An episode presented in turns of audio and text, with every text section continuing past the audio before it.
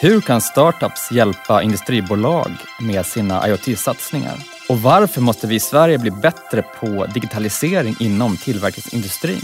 Det här är ett specialavsnitt av IoT-podden.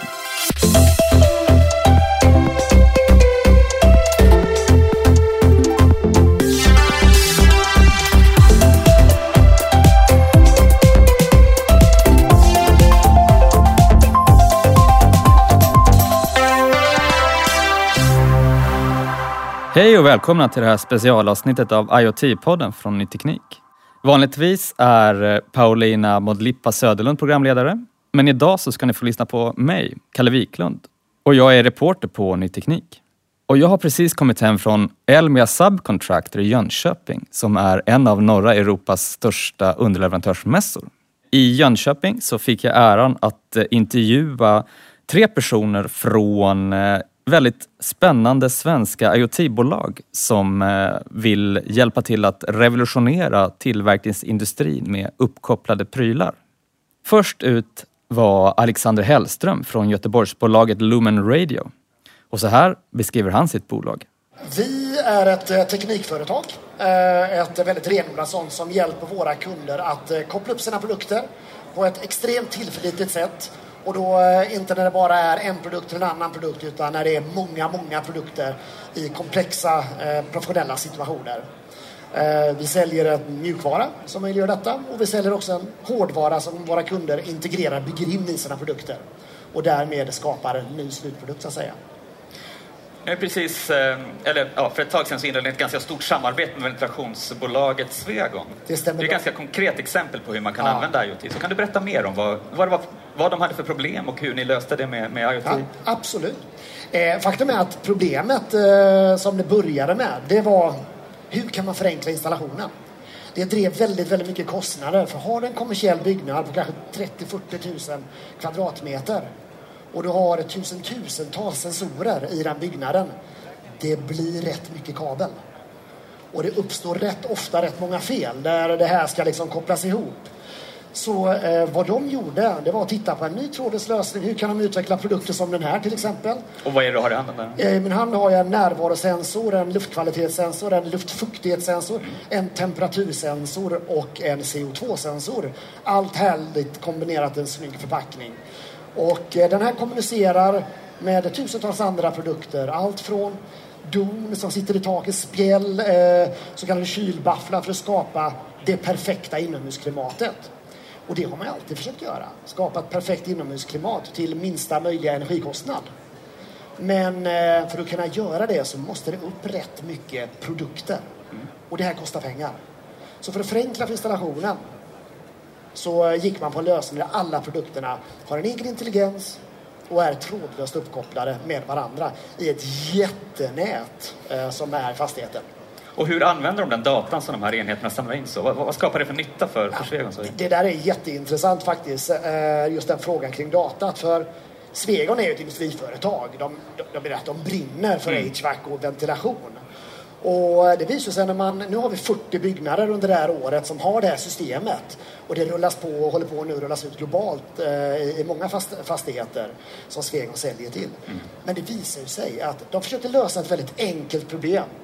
Minska installationskostnaden, skapa ny flexibilitet. Men det visar sig nu att med de här 40 byggnaderna så vill kunderna ha tillgång till all den här datan. Och plötsligt så är det helt nya tjänster man, man skapar. Mm. Man ger alltså kunderna möjlighet att utveckla sina egna appar.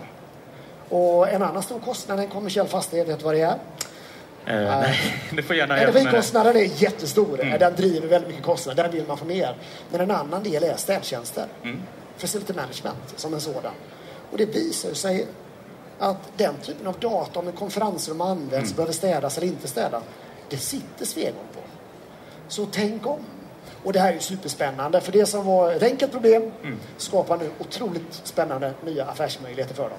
Så om man sammanfattar det så, det är helt enkelt en möjlighet att hitta nya affärsmöjligheter. Absolut. Och effektivisera verksamheten också. Så är... ja. Jag ska faktiskt säga det, jag, jag, jag tycker man bortser allt för ofta från mm. just det faktum att Många, man pratar digitalisering, man pratar internet av ting, så det är det ena än det andra, mm. det är nya affärsmodeller.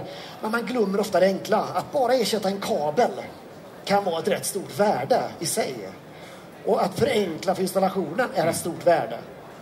Jag kan ta ett exempel. En fastighet på över 10 våningar är under ständig ombyggnad.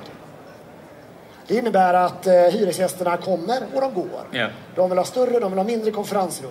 Hur ska du förhålla dig till det? Med en trådlös styrning så är det bara ett knapptryck bort.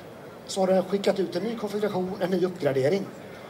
Och det värdet som Svegon nu kan leverera till sina kunder, vare sig det är bolag som Skanska eller NCC eller Wallenstam i Göteborg, va, är ju enormt, den flexibiliteten. Absolut. Ehm, Det är ju ofta ganska stora investeringar. Det är Ehm, sant. Och eh, jag vet att du är en frekvensnörd av rang. Så. Och när det gäller när man, man gör en, en större IoT-satsning, så hur, hur viktigt är det att liksom framtidssäkra konnektiviteten om man ska använda ett modord av konnektivitet? Som, Ja, men det, det, jag, skulle vilja säga att det är avgörande. Och du, du har helt rätt, vi är frekvensnördar mer eller mindre. Alla på vårt företag Lumen Radio.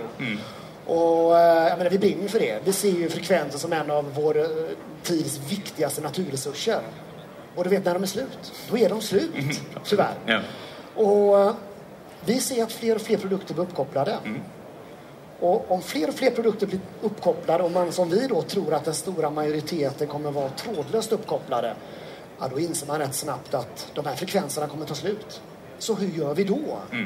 Hur samexisterar vi? Hur skapar vi smarta algoritmer som gör att min produkts framtid, end of life som man pratar om ofta, inte begränsas av vilken konnektivitetslösning använt. Så det är den största, eh, den viktigaste punkten där. Alltså att förlänga... förlänga produktens livscykel. Vi ser kunder idag som vi jobbar med som har haft produkter på marknaden men som idag blir utstörda.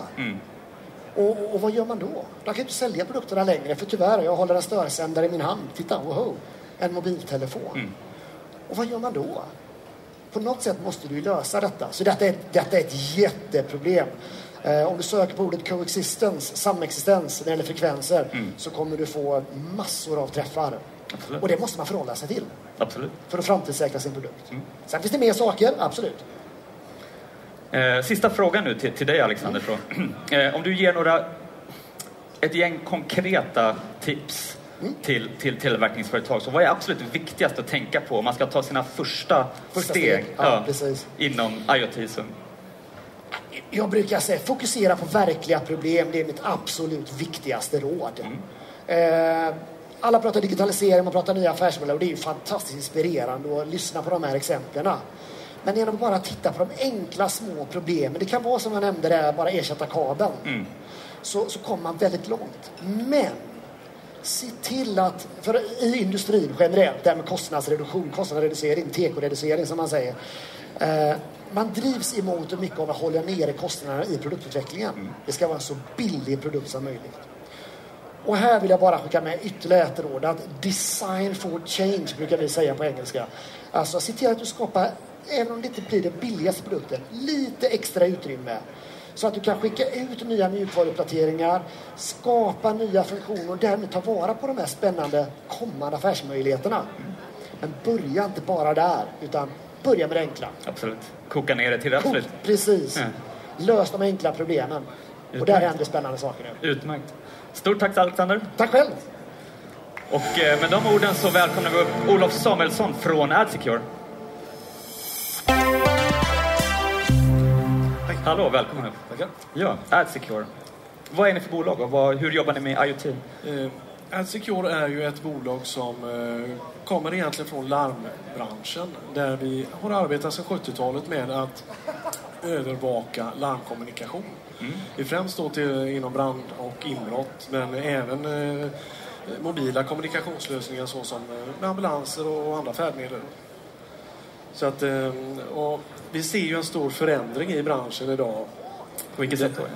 Nej, alltså hårdvarumässigt sett så drar man ju sig mer och mer till att ja, det kommer cloudtjänster och det kommer alla andra de här kommunikationsvägarna. Man ska koppla kameror och det, det är allt sånt. Och på något sätt så gäller det att hänga med där. Men med det så tillkommer ju också de risker kring eh, kommunikationen som, som man på ett eller annat sätt måste förhålla sig till. Ja, just säkerhet har ju seglat upp som ett, eh, ett enormt viktigt område med tanke på vårens stor WannaCry-attack och så vidare. Eh, vilka skulle du säga är de, är de absolut främsta säkerhetsfällorna när det gäller IoT som, som eh, är vanligt att många går i? Alltså, det är ju väldigt, väldigt enkelt idag att, att hitta information om hur man ska eh, utföra en hackerattack eller hur man ska på något sätt eh, kanske eh, ta en man in the middle-attack och, och, ta över eh, enheter. Och vad är man in the middle-attack? Eh, det är egentligen att du, du, filtrerar trafiken genom en dator eller dig själv eller någonting. Mm. Jag kan ta över din mobiltelefon och filtrera all din mailtrafik. Jag kan bestämma egentligen vilka hemsidor du får lov att besöka. Men allting passerar mig egentligen så att mm. jag, jag har full kontroll på, på vad du gör. Mm. Eh, och det blir ju också en, en, stor del när vi pratar om de uppkopplade enheter som finns. För i dem så finns det funktioner idag som gör alltså att, att eh, man kan skicka sms, man kan eh, skicka mailspam och alla de här bitarna. Vilket kan vara oerhört kostsamt för en del företag om, om de inte har kontroll på sina enheter. Men just, alltså man tänker att man är ett litet eh, tillverkningsbolag i, i Dalarna, som jag kommer ifrån. Är liksom säkerhet och IoT någonting som man behöver tänka på? Förstår du? Man, man... Ja, men det, det tycker jag. Det, det, det, gäller ju egentligen allt som man kopplar upp idag. Mm. För att eh, allt som man på ett eller annat sätt använder sig av internet som primär kommunikationsväg ut mm. är utsatt för, för risker att få ja, påhälsning. Och det är inte alltid man märker vad det är som händer. utan eh, när de gör de här hackattacker och, och, så vidare så kan man de använda din device för att eh, skicka information någon annanstans. Eh, ta ett exempel. Eh, om man exempelvis skulle vilja manipulera en rustning och jag kan hantera 10 000 eh, routrar som på ett kommando kan skicka ett sms till valt, eh, mobil, eller valt eh, röstningsnummer och så vidare. Då kan man ganska enkelt få sälja de här bitarna. Så att, så att hela, hela den här det är ju en industri idag som någonstans eh, kostar samhället, eh, eller världen får jag väl säga, mer pengar än vad vi betalar skatt i Sverige idag. Så att det, det är en stor risk. Absolut. Du har precis hållit ett föredrag här på MS Contractor eh, och i det området så går du in på fyra områden som är särskilt utsatta. Alltså. Ja, just det. Säkerhetsområden helt enkelt. Skulle ja. du kunna kortfattat bara förklara vilka de säkerhetsområdena är? Och, ja.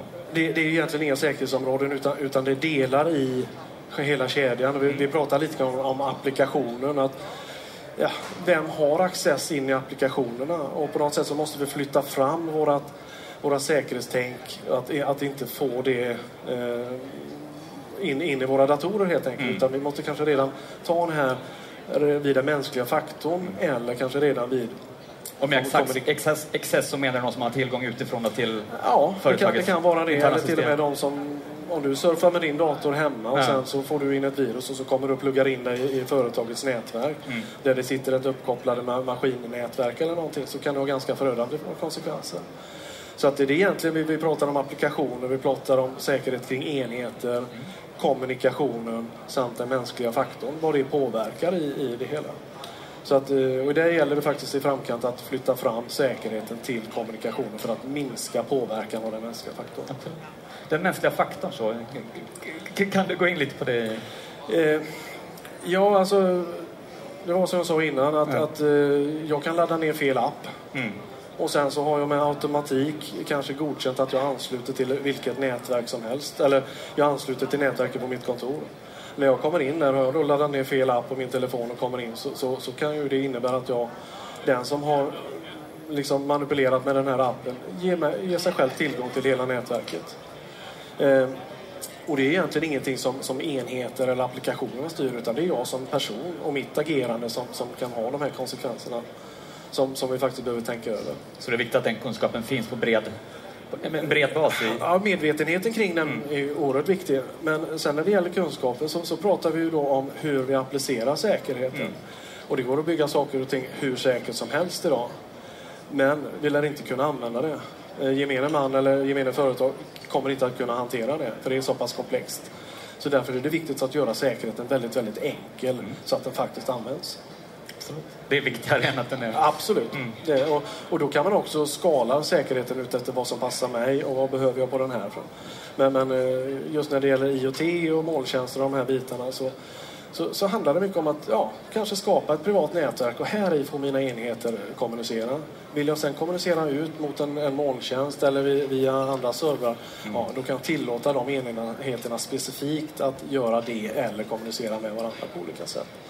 Då, då, då, tar man den säkerheten på ett enkelt sätt till en ny nivå. Utmärkt. Ja. Ja, eh, skulle du kunna ge några snabba tips om vad bolag som precis är i startgroparna för sina IoT-satsningar, vad ska man tänka på? Så? Eh, Det ena är ju liksom, vi pratar om digitalisering och det, det, det måste man ju göra. Man måste vara med i det här. För det, det, liksom, det ger oss sådana fördelar eh, i hela vår process. Och ta en sån sak eh, som en industri som behöver fjärrsupport till sina eh, maskiner kan få det på distans idag istället för att få ut en tekniker vilket man gör att man minskar kostnaden för driftstopp exempelvis. Så det är en otroligt viktig faktor. Absolut. Eh, sen, ja, jag, jag tycker också man ska se sig omkring och se lite grann vad gör andra branscher? Vad gör andra företag? Eh, företag som startar upp idag, de är oftast digitaliserade och har det här med sig i ryggmärgen från början. Så därför är det viktigt kanske man tittar på hur jobbar startup-företag idag för att lätt kunna applicera det på sig själv. Och sen, som jag sa innan, eh, säkerheten. Eh, man ska göra den enkel. Eh, håller man den enkel, då kommer man att använda den och efterleva den. Annars är risken att man struntar i den helt och hållet. Är det någonting särskilt som du tänker att startupbolagen kan föra med sig när det gäller att sprida kunskap eller föregå med goda exempel eller lyfta fram eh, Ja, det, det är nog som helhet egentligen hur, hur, de, hur de bygger en ny verksamhet idag. För tittar man in hur kommunikation har skett på, på en industri exempelvis tio år tillbaka i tiden och tittar på hur det görs idag så är det två olika saker. Och det gäller faktiskt att, att titta hur bygger man idag? Hur ar- arbetar man med kommunikation idag? Ehm, det är väl egentligen det som jag tycker och framförallt ska man kanske titta på branscher som man inte har något samröre med egentligen. Tycker jag är en viktig del. Absolut. Eh, vad tror ni på AdSecure behövs för att fler ska våga ta steget att eh, lansera IoT-satsningar? Och liksom, vad behövs för att man ska kunna ro en sån satsning i land? Så, Det är nog framförallt att man vågar. Att man vågar eh, utmärka sig och vågar ta steget. Eh, och inte säga att jag är nöjd med det gamla. Jag, jag, för då, då kommer man att stanna där. Man måste våga satsa lite grann på de här bitarna för att det kommer att medföra föra så eh, förhoppningsvis positiva effekter i, med det man arbetar med. så det viktigaste är att våga helt enkelt. Våga Ja, testa och jag vågar testa, vågar våga känna sig fram lite misslyckas kanske. Absolut, det är ju en del av att lära sig. Ja. Så att det absolut. Och det lär man ju göra. Man lär ju misslyckas på ett eller annat sätt. Men, och det ser vi ju idag när, när, när en del företag bygger mobil säkerhet. Ja, de bygger det oftast på eh, routernivå och så vidare. Men de glömmer att stänga av ett wifi. Vilket gör att de kanske har misslyckats för att få den här man in the middle-attack. Och det gäller på något sätt att, att lära sig av de konsekvenserna vad det innebär. Så våga testa och sen så fortsätta att hela tiden utvärdera den, Ja. de försöken man gör. Ja, det, det måste man alltid göra. Ja. Utvärderar man inte misslyckanden så, så är man ju snart tillbaka på ruta ett igen. Så, Absolut. så är det. Utmärkt. Tack så mycket Olof. Tack. Ja. Och då så ska jag välkomna upp eh, Carl Elg från H&D Wireless. Hej, hej. Hej! Hej, Karl Elg. Välkommen, välkommen. Tack för det. Först ska du få förklara vad eh, det är för bolag, H&D Wireless, och vad ni gör. Nej, men, eh, HD Wireless, vi är ett eh, svenskt bolag och vi vill gärna påstå att vi är ett ledande nordiskt IoT-bolag. För att eh, det, det är många som idag säger att de är IoT-bolag, men vi har hållit på sedan 2009 med att eh, koppla upp alla tänkbara saker i, i världen faktiskt. Vi kopplade upp världens första eh, aircondition i, hos LG i Korea. Vi har kopplat upp eh, värmepumpar, vi har kopplat upp väldigt vertikala saker som till och med en fiskekamera. Det, så vi är ett IoT-bolag som levererar både moduler, modulmjukvara, eh, alltså, förlåt mig, molnmjukvara och appar så det blir som en, en hel systemlösning. Men det vi gör nu som är häftigt och vad vi har eh, gått ut med det är att vi lägger till eh, också realtidspositionering på den här eh, IoT-plattformen. Då.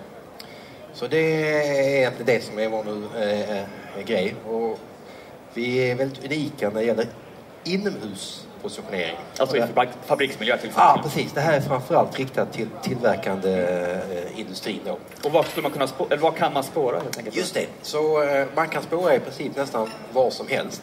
Men vad man fokuserar på, eh, eller vad vi fokuserar på, det är de här, vilka är de viktigaste tillgångarna som man vill ha koll på i sitt produktionsflöde?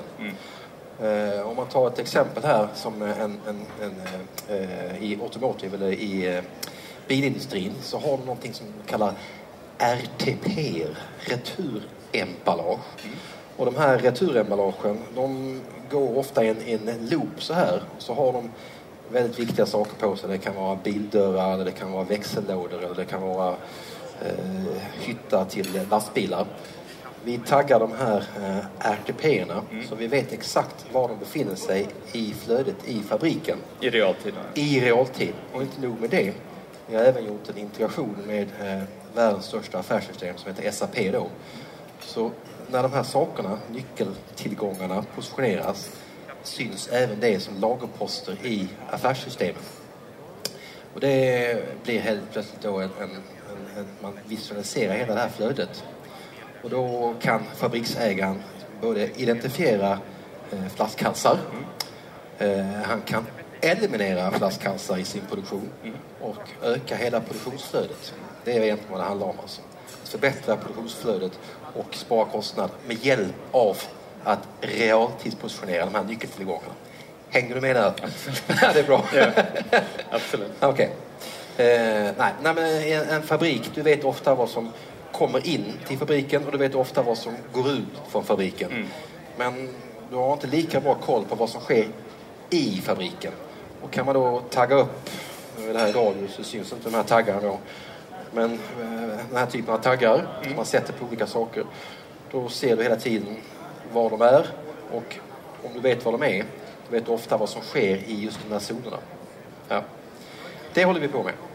Ja, ja. och eh, IoT handlar ju mycket om att, att, samla in stora mängder data. Så, men, ja. men, men, sen så gäller det att, att hitta sätt att, att kunna dra nytta av den här datan. Ja, och liksom, vilken del, nu har ju ni hållit på länge så, men om man tänker på, på startupbolag så hur, hur, tror du att, att, att unga innovationsbolag kan hjälpa äldre tillverkningsbolag att, att hitta möjlighet att använda, verkligen använda den här datan som samlas in. Ja.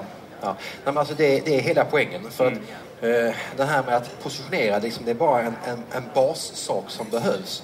Vad det handlar om är liksom att visualisera olika saker och liksom, eh, kunna dra nytta av, att, av den här eh, positionen. Så det är lika mycket som att vi ger den här taggarna och infrastrukturen så lika mycket ger de här visualiseringsverktygen. Och det, det, det gäller att visa bolagen affärsnyttan med det här. Kan man inte påvisa en affärsnytta så är det inte intressant att ta in ny teknik. Mm. Så vad vi gör ofta liksom i en förstudie att vi går igenom okej, okay, om ni, ni, vet vad alla de här sakerna är, vilken nytta är egentligen det för er? I bottom line-siffror. Yeah. Och kan man visa det, ja då blir bolag intresserade och så går man in i en pilot. Och sen i piloten så validerar man den här affärsnyttan. Just det. Så det, det, det gäller att visualisera och påvisa affärsnyttan. Ja. Ja. Eh, det kan bolag som vi då hjälpa de här lite bolagen som har hållit på med industrier i, i, i ja, hundratals år. Mm. För det är lite grann som föregående talaren, talaren sa här att det här är disruptive, det här ändrar affärsmodeller faktiskt. Och det är, eh, men, men det sker också en, en förändring i industrin just nu. Folk är liksom komfortabla med det här med industri 4.0 och smart factory. Det har tagit liksom beslut i styrelserum att ja, men det här måste vi nog göra nu. Mm. Det, det, det, det, sker både i Asien och i USA ganska fort det här. Ja. Så de europeiska liksom, bolagen måste hänga med nu. Mm. Och det här eh, är vi som eh, evangelist och förklarar för stora bolag. Och hur står det till med kunskapen där skulle du säga då? Alltså bland svenska industriföretag när det gäller IoT? Mm. Alltså IoT då, digitalisering, man tror att Sverige ligger i framkant mm. i det här. Det finns faktiskt rapporter som visar på att den här digitaliseringen går alldeles för sakta. Mm. Och att Sverige är eh, faktiskt under det europeiska genomsnittet i, i bolag. Mm. Eh, gäller inte här för alla svenska bolag, men många svenska bolag inom tillverkningsindustrin eh, anammar IoT och digitaliseringen i ganska sakta eh, progress då. Så att eh, vi tror alltid att vi är liksom världsledarna här med, men, men eh, svenska bolag behöver hjälp och det måste gå snabbare för konkurrensen är så hård nu. Mm. Framförallt Asien och USA. Och vad skulle du säga, vad, vad, vad, upplever ni att det finns för intresse från, från äldre tillverkningsföretag för, för att närma er och hitta, alltså, hitta nya IoT-lösningar? Ja. Alltså det, det är alltså, sista tiden här, jag tror vi, vi har ett 50-tal bolag som vi talar med som är mellanstora till eh, stora bolag. Mm. Det är allt från eh, en miljard i omsättning till 300 miljarder i omsättning. Men för att liksom eh, det är inte de här jättesmå bolagen som vi talar med, det är liksom mellanstora. Mm. det handlar om att förbättra processer och liksom förbättra processen kanske 1-2 procent. Mm. Men om du har då liksom en miljard i omsättning och en procent blir då ganska mycket. Och 100 miljarder, ja det är en miljard. Så eh, vi fokuserar på de här mellanstora till stora bolagen. Det är där de behöver mest hjälp. Eh, digitalisering är ju en, en stor och viktig resa som många tillverkningsföretag står inför. Ja. Men IoT, alltså, hur viktig är just den pusselbiten? Ja. ja, precis. När man pratar IoT, då, det, finns, det är så stort begrepp. Mm. Och ofta så menar man liksom att man tar sensorer av olika slag så här. Mm. Man sätter in liksom en temperatursensor eller en fuktsensor så kopplar man upp det till det, molnet och så har man kontroll på det här. Man monitorerar det och ser det. Det är jättestort. Både i fabriker men även i hemmen. Men eh, vårt fokus är liksom eh, mest i industrin. Även faktiskt de från början här håller på med hemmen också. Mm. Men eh, det är lättare att hitta affärsnyttan i industrin, mm. bottom line, än konsumentprodukter för hemmen. Mm. Men eh, du vet ju själv liksom hur mycket det finns med uppkopplade larm och uppkopplad belysning mm. och uppkopplad eh, ja, energibevakning. Eh, det är jättestort. Och industrin anammar ju det här också naturligtvis. Absolut. Mm. Under dagens sändning har vi fått höra om flera exempel på hur IoT kan användas för att skapa nytta för tillverkningsföretag. Men, men som du var inne på, det är ju fortfarande, alltså kunskapen om IoT är fortfarande förhållandevis låg bland svenska ja. industriföretag. Så om de goda exemplen finns, liksom, vad, vad, behövs mer tror du? Alltså rent konkret för att... Ja, men alltså med risk att man generaliserar lite grann så mm. svenska bolag eh, vill gärna sitta liksom med eh, tre McKinsey-rapporter i, i botten och vara helt säkra på det här innan man gör någonting. Det har de nu. Mm. Och nu sker det faktiskt eh, en, en mer acceptans det här med att migrera och få allting eh, digitalt. Men det, det, är, det är digitaliseringen men också det här då med realtidspositioneringen. Mm. För det är inte nog med att det är bara uppkopplat man ska också veta vad det är och vad det gör och vad som händer för att kunna förbättra. Så det är liksom både IoT, Industrial IoT, mm. och det här då med realtidspositioneringen som heter då RTLS. Just det. Ja.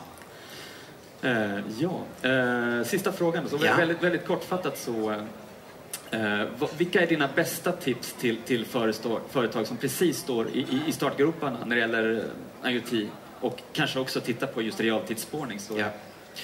Eh, bästa tipset är, eh, det menar jag verkligen, det är, det är tala med oss. tala med HD Wireless. Ja. Därför att vad vi börjar med det är alltid liksom en, en förstudie att titta vad är affärsnyttan? Vad, vad kan man göra i just din fabrik eller i din processmiljö? Mm. Och då vi har massa olika uh, lösningar och förslag som vi kommer med i den här första fasen.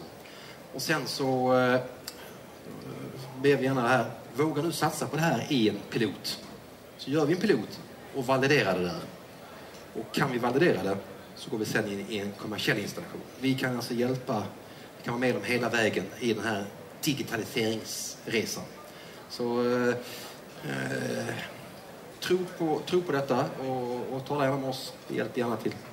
Utmärkt. Stort tack Karl Tack själv. Och sist hörde vi alltså Carl Elg från H&D Wireless. Och det här var alltså en eh, liveinspelning som vi gjorde på Elmia Subcontractor i Jönköping den 15 november 2017. Och det var allt för den här gången. Och jag, Kalle Wiklund, tackar för mig. Nästa gång kommer Paulina tillbaks med ett nytt spännande ämne. Missa inte det.